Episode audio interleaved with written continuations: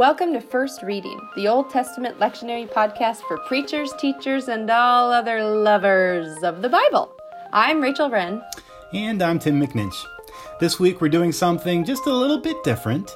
The assigned lectionary text for January 26, 2020, the third Sunday after Epiphany, is Isaiah 9 1 4. However, we already did an episode on almost those same verses on Christmas Eve. So rather than sort of our rinse and repeat, we thought that we'd boost your incentive for preaching the Old Testament this week by giving you an episode on the psalm that's assigned for January 26th, which is Psalm 27. And here to help us think through this wonderful text is our special guest scholar this week, Dr. Kristin Wendland. That's right. Dr. Wendland is the assistant professor of Old Testament at Wartburg College she holds a BA from Wartburg, an MDiv and MTH from Luther Seminary, where we overlapped just a little bit in our studies, and a PhD in Old Testament from Princeton Theological Seminary. Her studies focus on personification, gender, and the relationship between the divine and the human in exilic and post exilic literature. That's a mouthful. Yeah, right, exactly. She's a contributor on workingpreacher.org and is an ordained pastor in the ELCA, the Evangelical Lutheran Church of America. If you're interested in her work, we suggest you check out her articles on Working Preacher or her most recent one in the journal Word and World. It's called Forgetting While Remembering the Annunciation Type Scene in Isaiah 40 to 55. And we'll put a link to that on our website. Uh, but for now, Kristin Wendland, welcome to First Reading. Thank you. I'm very glad to be with you today. Yeah, we're glad to have you. Now, I, I we were talking about this a little bit before we started recording, but uh, Kristin, you're one of the the people at fault or to be blamed or for me getting into a PhD program for which I will always be grateful to you. Well, I was very excited to hear that you were applying because I thought, yes, yes, this is what we need. yes, exactly. More of us out here. Yes. Uh, someone else to share the pain. No. Uh, um, but it, it is fun. It, it's really nice to have someone else in the field who really straddles that kind of church and mm-hmm. academic. Um, it's an interesting limbo space. Mm-hmm. Um, so, so my first question for you is is what's your favorite thing about being a pastor, and maybe what's one of your least favorite things? yes. Well, I'll go with the least favorite first. It's really mundane. I don't work nights very much anymore, mm. and it's really, really nice not to go home and, go back. So that's yeah. just lovely. Um, I really miss um, I miss teaching, but I also miss preaching mm. a lot. I preach periodically, but not that regular every week with your congregation. Mm-hmm. And just leading and planning worship. My students just asked me that yesterday. oh, said, really? What do you really miss? I said, I miss planning and leading worship, actually. yeah. Oh, great. Well, well, let's uh, let's dive into the text. Our our text for today is Psalm 27. Um, would you would you read that out loud for us, Kristin? I'd be happy to. I'm going to read from the New Revised Standard Version Psalm 27. The Lord is my light and my salvation. Whom shall I fear? The Lord is the stronghold of my life. Of whom shall I be afraid? When evildoers assail me to devour my flesh, my adversaries and foes, they shall stumble and fall. Though an army encamp against me, my heart shall not fear. Though war rise up against me, yet I will be confident. One thing I asked of the Lord that I will seek after to live in the house of the Lord all the days of my life, to behold the beauty of the Lord, and to inquire in his temple. For he will hide me in his shelter in the day of trouble, he will conceal me under the cover of his tent, he will set me high on a rock. Now my head is lifted up above my enemies all around me, and I will offer his tent sacrifices with shouts of joy. I will sing and make melody to the Lord. Hear, O Lord, when I cry aloud. Be gracious to me and answer me. Come, my heart says, seek his face. Your face, Lord, do I seek. Do not hide your face from me. Do not turn your servant away in anger, you who have been my help. Do not cast me off. Do not forsake me, O God of my salvation. If my mother and father forsake me, the Lord will take me up. Teach me your way, O Lord, and lead me on a level path because of my enemies. Do not give me up to the will of my adversaries, for false witnesses have risen against me, and they are breathing out violence. I believe that I shall see the goodness of the Lord in the land of the living. Wait for the Lord. Be strong and let your heart take courage. Wait for the Lord.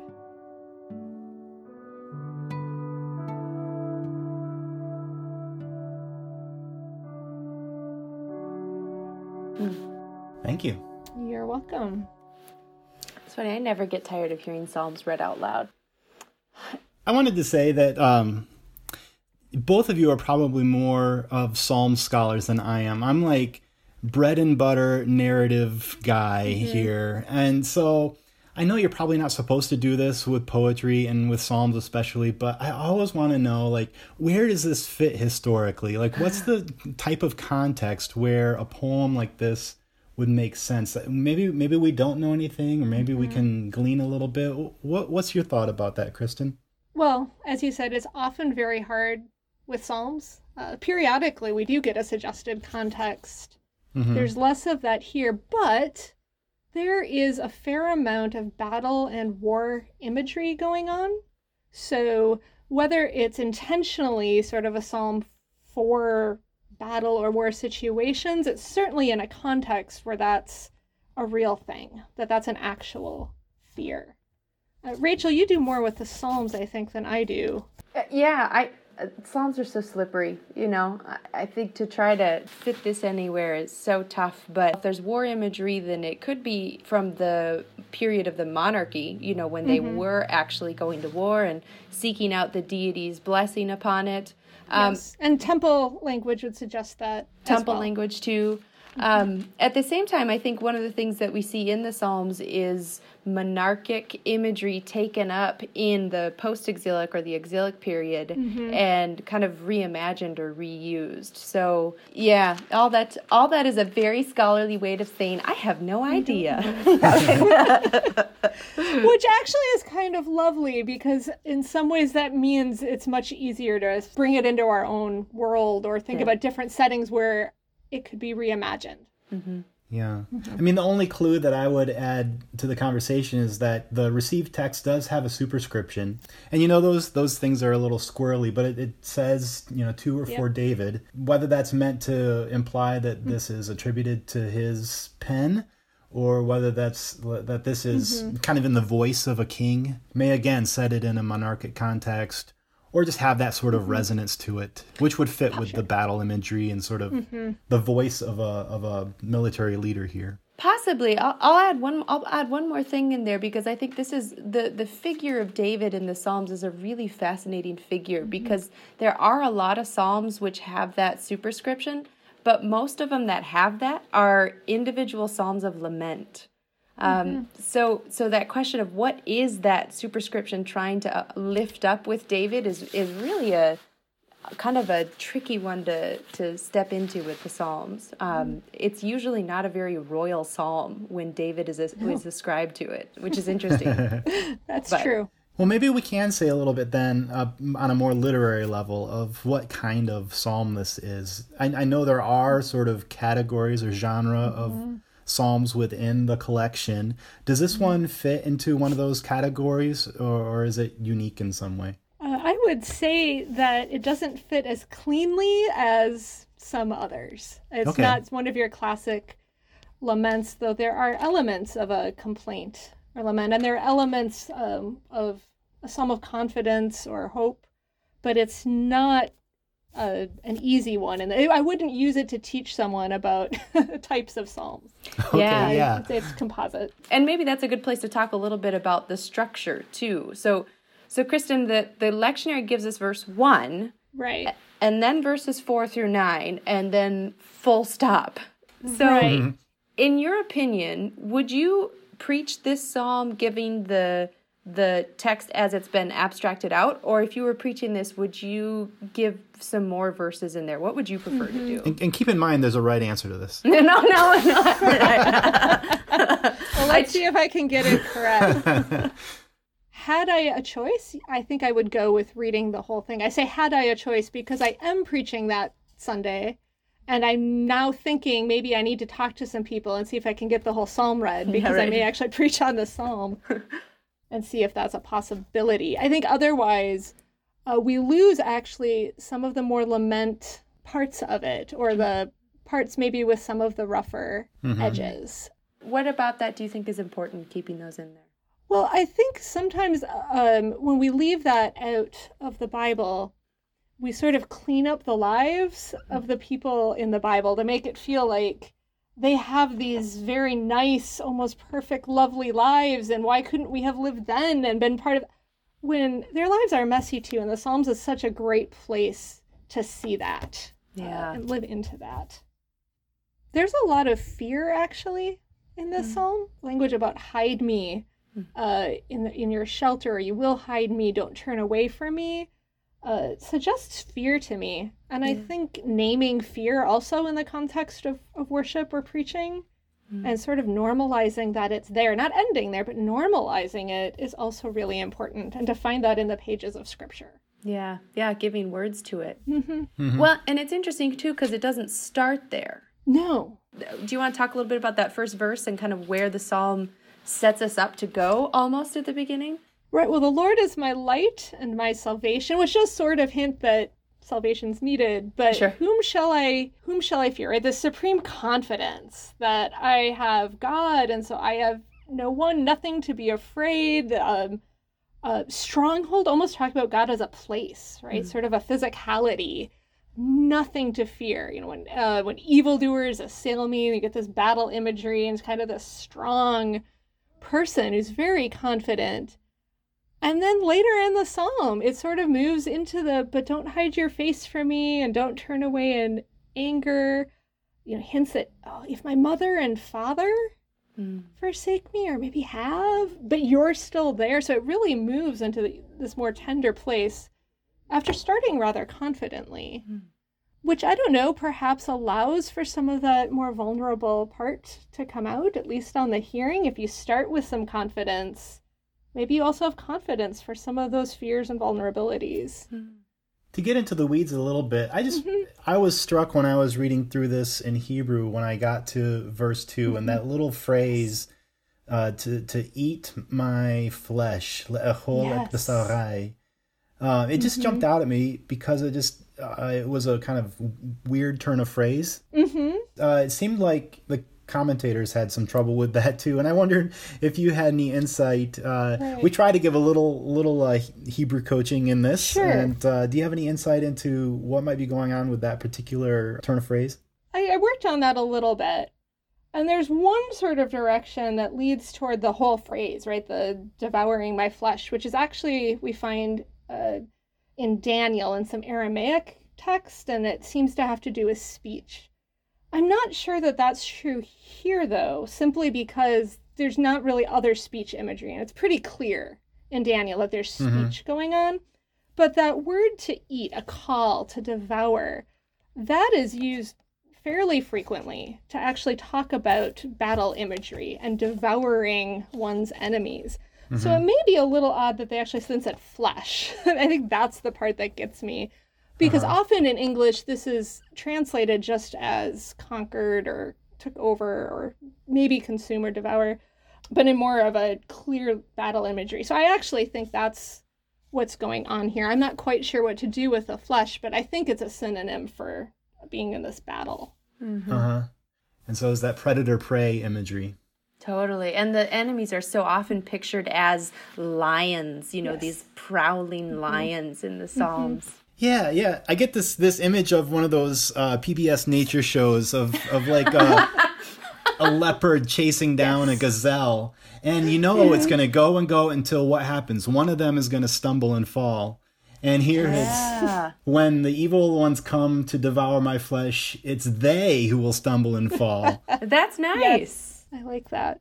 All right, I'm going to claim that one. Okay, you claim you claim that one. You write that up. I think I think too though when you when you look at the body imagery for enemies in the mm-hmm. Psalms, mm-hmm. it it so focuses on the mouth and the teeth and the tongue. Um mm-hmm. which I think is that devouring piece, but is also the speech of the enemies is like it has psychosomatic effect in the psalm. It when the enemies slander or say things about me, the psalmist feels it everywhere in their body. Um, and I think that could actually be a place that you you hover for a little bit as a preacher and talk about the real effect of words in our life, especially in a world that includes Twitter and Facebook and Instagram and all of these megaphones that that are just proclaiming words into the world that have real effect on real bodies. Mm-hmm. How about so all this talk about enemies, Kristin? Yeah. we Yeah. talked about we talked about opening up space in church for tenderness. We talked about opening up space in church for fear. Do we include in that opening up space in church for my enemies and and viewing people in our lives as enemies? Yeah, I. Yes, I, I actually want to say hmm. yes, simply because I think ignoring it or not even allowing conversation about that, first of all, doesn't work well when you're reading the Bible. But also because if we're honest, we have people who are enemies. Hmm. And sometimes that's a confession, right? We're asked to love our enemies, but even there, they're assumed that they exist. Hmm. Right? Mm-hmm. Um, but sometimes, I mean, I don't always use enemy language for this, but there are people I will stand up against hmm. for the sake of what I, I perceive to be good, hmm. or people who I fear hmm. because I, I fear harm or that they're coming after me. And I think that enemy might be the right word there. Maybe not always in the way we think about it, right? Where the enemy is the other and someone completely different, and I can't ever look at them. There's a sort of this big chasm. But I also don't want to make light of the fact that people have been hurt by other people. And Yeah. maybe, you know, asking to be protected from that, um, as happens in this psalm, is important. Now, the retribution is harder, I think. But in here, there's a lot of protective language, and I think that's really important. And to ask God to be with us um, in the midst of that is really, uh, can be very strong. hmm Yeah, it seems seems like there's more uh, protection language in here than there is uh, sort of what do we call it, imprecation or whatever. Imprecatory, imprecation. Yeah. yes. No, I think this psalm in particular is very much about that protection. I like that, and I think that's important. That that made me think too that um, this psalm is probably heard in a different way if you're in a community that's experiencing systematic oppression, or a community if you are a majority minority community. Um, this would probably be important not to gloss over that enemy piece, or maybe adversary, or even oppressor could be uh, an appropriate word to use there too Yes. To continue in this vein, how about the war imagery in the next verse? What do you what do you do with that, especially in light of recent events? Right. Well, people ask me a lot why there's so much war in the Old Testament. Sometimes it's used as a metaphor, and I think there's some metaphor going on here, and it's a metaphor because it's what people were experiencing. When it's a real fear because it's happening in your life, and you know other people around you have experienced it or know what that is, you use it as a metaphor um, Mhm. that it's real. But yeah, particularly now that it's on our hearts and minds right now, well, what does it feel like to be fearing war and to ask someone to conceal you and to be with you in the midst of that? You know, though an army encamp against me, my heart shall not fear. I have to admit, I've never been in war. I imagine I read that very differently than some of my colleagues who have served in battle or lived Mhm. through, lived in places where that type of violence and war existed. And and I'm sure that many of the preachers who are listening right now have congregants who have experienced war Mhm. firsthand. Mhm. And those would be great resources for as sort of exegetical partners in trying to unpack a, a passage like this. Well, and that's something to think about too right now is people may be thinking about being called up in the reserves. We don't exactly know what's going to happen, but people may have concerns about mobilization and a whole different association with that right now. So to be kind of aware of that. One of the things I'm going to I read it, he will hide me in his shelter in the day of trouble. And the word there in Hebrew is actually sukkah or succoth. Thinking about the um, movable, uh, if you look at the, um, if you celebrate the festival of the Sukkot, right, that temporary shelter sort of in the wilderness. Yeah. And so that takes me right to Numbers and the wilderness and thinking about how they weren't plucked up out of the wilderness and put into safety, uh, but that the shelter was there sort of in the midst um, and God being sort of in the midst with them. I think that's a really strong image uh, to think about in this psalm as it's sort of talking about fears and battles and what a shelter might look like. The shelter that's actually named, well, one is the temple, that's a little different, but the Sukkoth is much more impermanent and sort of God in the midst and being in the midst of that. And I think that's an image uh, that I would would lift up. Hides me in the hiding place of his tent. Right? That's not a fortress. Mm. I like that, especially because I think this psalm itself, as we continue through it, is in the wilderness. If you're Yes. taking the wilderness as kind of mm-hmm. a, a spiritual metaphor, that's where this psalm is. And it talks about confidence and and kind of unassailable trust and yet the image is this movable thing that like you said doesn't pluck you out of the wilderness but protects you while you're going through it i think that's a great preaching image hmm By contrast, and there are some contrasts in the psalm, Yes, the, there tem- are. the temple is really important to this poet. Mm-hmm. And, and uh, so we're looking here particularly at verse 4. And Mm-hmm. um, it's possible that this uh, shelter, uh, Sukkot, and uh, the tent and all of that could be imagery for the temple as well. That's one yes, way to read it. Yes, that's also But in, in verse 4, it's explicit that he's talking mm-hmm. about the temple. Mm-hmm. Wh- what is it about the temple that is so exciting to this psalmist? And how do we read that in in sort of our own time when the the temple that they were speaking about is no longer there? Mm-hmm. A lot of times um, when I hear temple, I immediately think of worship. And this temple here clearly is a place of worship, uh, sacrifice, prayer, but it also has that really important symbolism of God's presence. Symbolism might even be weak there. It's Yeah. almost sacramental, right? The idea that's a physical sign that God is in our midst. Even so, it holds multiple meanings. Um, so it was an economic center, right? And people had their livelihoods based on it. And we think about our buildings in the same way too, our holy spaces, lots of different roles. Uh, the temple also held the role of being a symbol of protection.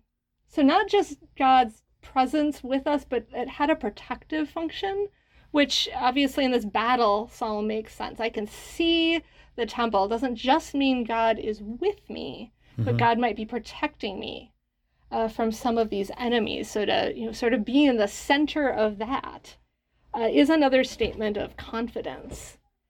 Now, to think about what we mean by that and where we might sense that protection or confidence uh, might be a little different. It might not be our church building, though there's a sanctuary tradition that, that goes on with that, that I think comes out of that.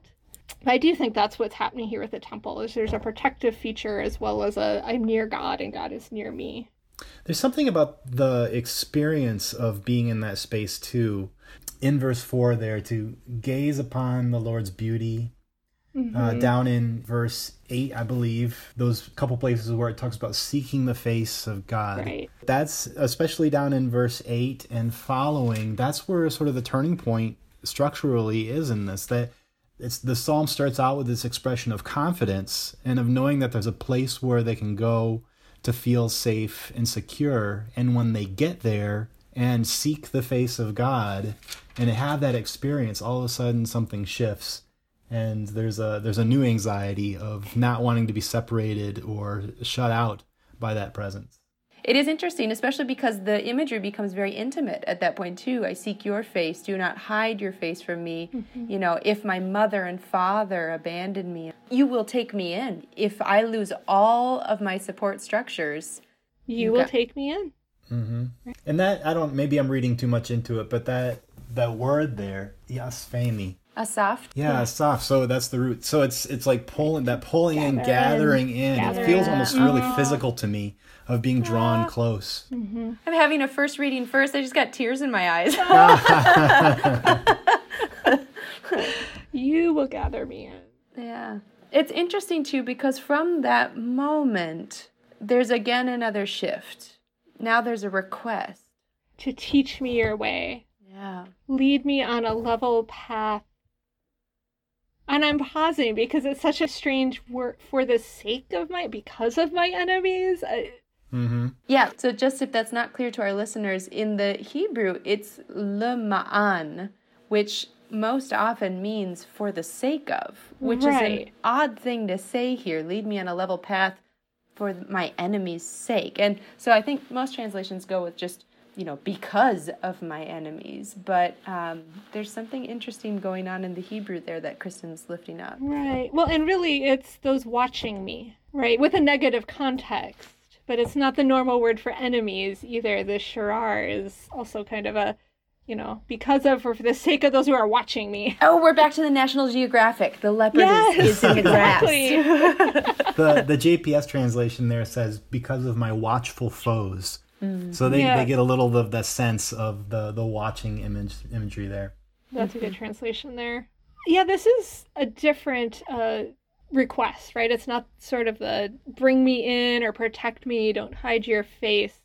Uh, we're we're starting to look outward a little mm-hmm. bit in this mm-hmm. verse. Show me your way, teach me your way. And there is a tradition, I'm going back to the temple imagery a little bit, about instruction going out from Zion, that one of the functions of God is to teach not just the Israelites, but the world and the nations, and that that starts at the temple in Zion. So we see this in like Isaiah and different places. Too, And the enemies are still there. Yeah. Mm-hmm. But teach me how to walk in the midst of that. Yeah. Yeah, I think that there might be something to preach there on that verse about the uh, in the context of enemies around us. Mm-hmm that what we need is not necessarily a bigger weapon or you know the the right zinger to spit back at the slandering foes. Mm-hmm. but we need instruction from god on how to live our lives. So there's a whole you know se- section of the bible too that is about that right? The wisdom literature uses mm-hmm. these same images of teaching and way and living your life in the midst of them. What does that look like? Um, and gives some of the same ad- advice that you're saying that it's not all about an eye for an eye. Yeah. There are other ways. And actually, Rachel, there's lots of speech there. yes, there is. Absolutely. yeah, the, Psalm, the Psalms and wisdom literature kind of intertwine mm-hmm. in a lot of interesting ways. They do. Um, but I want to I want to get back to that real quick because I think that would be an interesting sermon on prayer. Even is when yeah. you feel yourself mm-hmm. surrounded by enemies or surrounded in the wilderness, what this psalm is asking for is both kind of the protection, not necessarily to be absented out of it, right. but the protection. But then what's the other thing it asks for? It just asks for a level path through it, you know? Yeah. There, and there's something kind of interesting there of, of what mm-hmm. do we mm-hmm. ask for in our prayer lives when we feel ourselves surrounded by turmoil? Yes. Well, and if you look even at the next verse, I'm reading NRSV again, but do not give me up to the will of my adversaries. Right? That I mean, at, at some level, it's don't let me be caught, but it also mm-hmm. don't let me be like them. Yeah. Let my will not be their will. Rachel, do you have the Hebrew there? I do. Verse twelve. Yes. Yeah. Al titneni benefesh.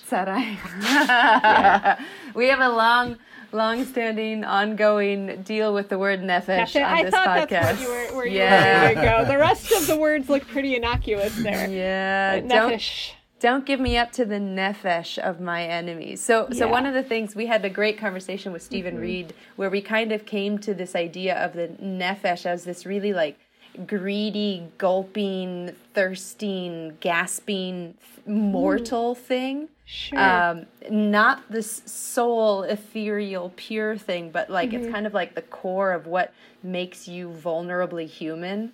Um, so again, if we're yeah, Reaching for your your throat, your Yeah. neck. Yes, the nefesh, Exactly. The which also mm-hmm. makes sense if you think of earlier. Don't let the enemies devour me. You know that your nefesh would be involved in that as well. So certainly. so it could be you know don't don't subject me to the will of my foes. It also could just be don't let them swallow me. Exactly. I actually like that a lot better. yeah, like I'm swallowed up by them. Yeah. I like Yeah. the Hebrew. Yeah. Yeah, because that you could go a def- couple different ways with it. Mm-hmm. Swallowed up as in death, or just swallowed up as in completely enveloped and taken over by. You know, Right. And how much in our lives tries to envelop and take us over. Absolutely.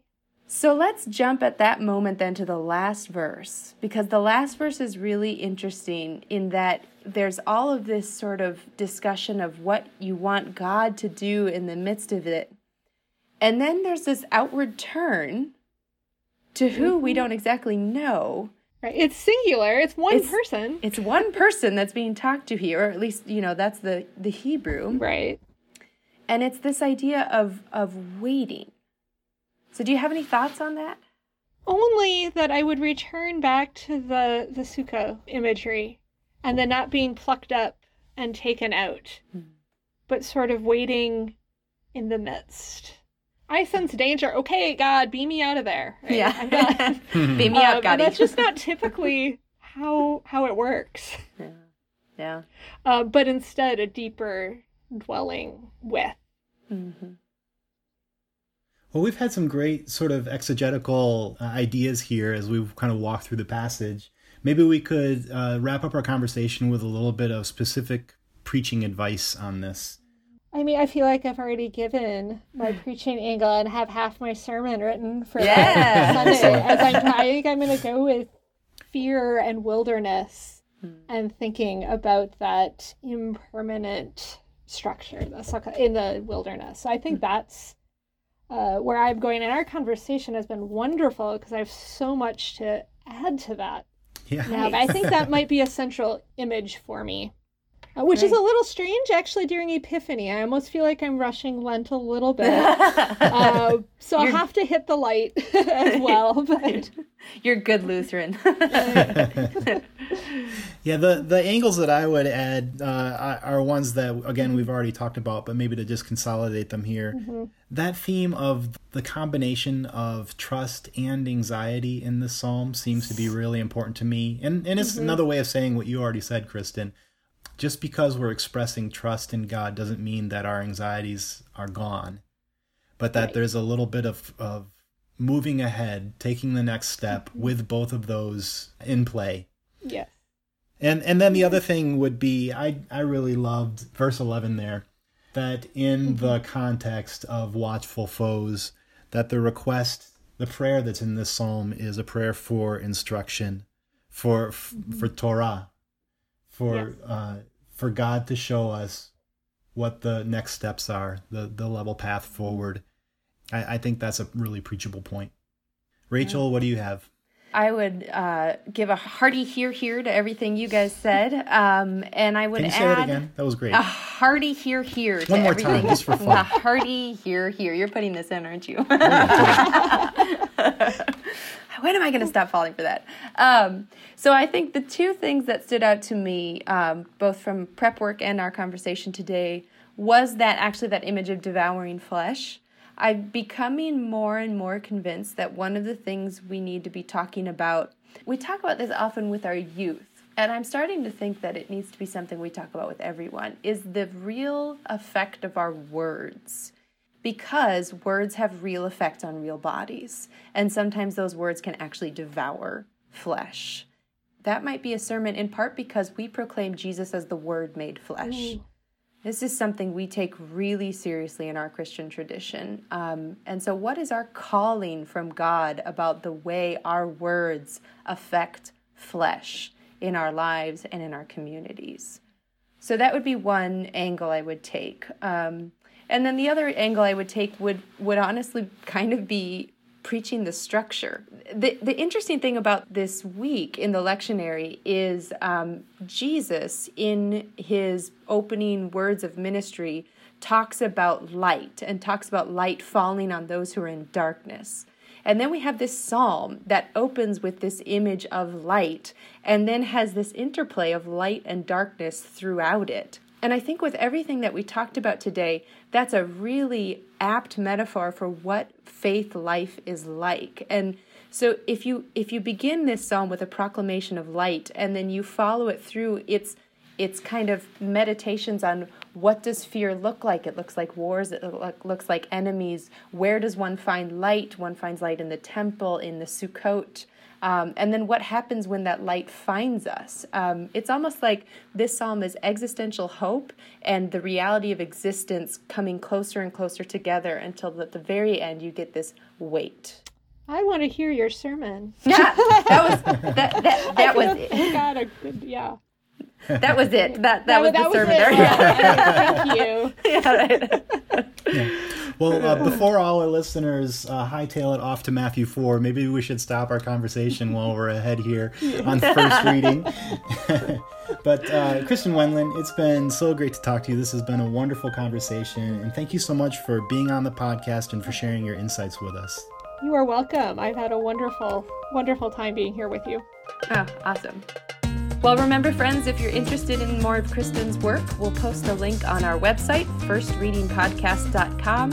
You can head over there for more of our past episodes, or you can subscribe to First Reading on iTunes or wherever you get your podcast fix. We want to give credit to Blue Dot Sessions for the music behind the reading, and we'd love to hear from you. Do you have ideas about how to make this an even better podcast, or just want to give us some feedback? You can do that also at our website via the contact tab. Until next time, I'm Rachel Wren. And I'm Tim McNinch. Thanks for listening, and good luck with your sermon prep.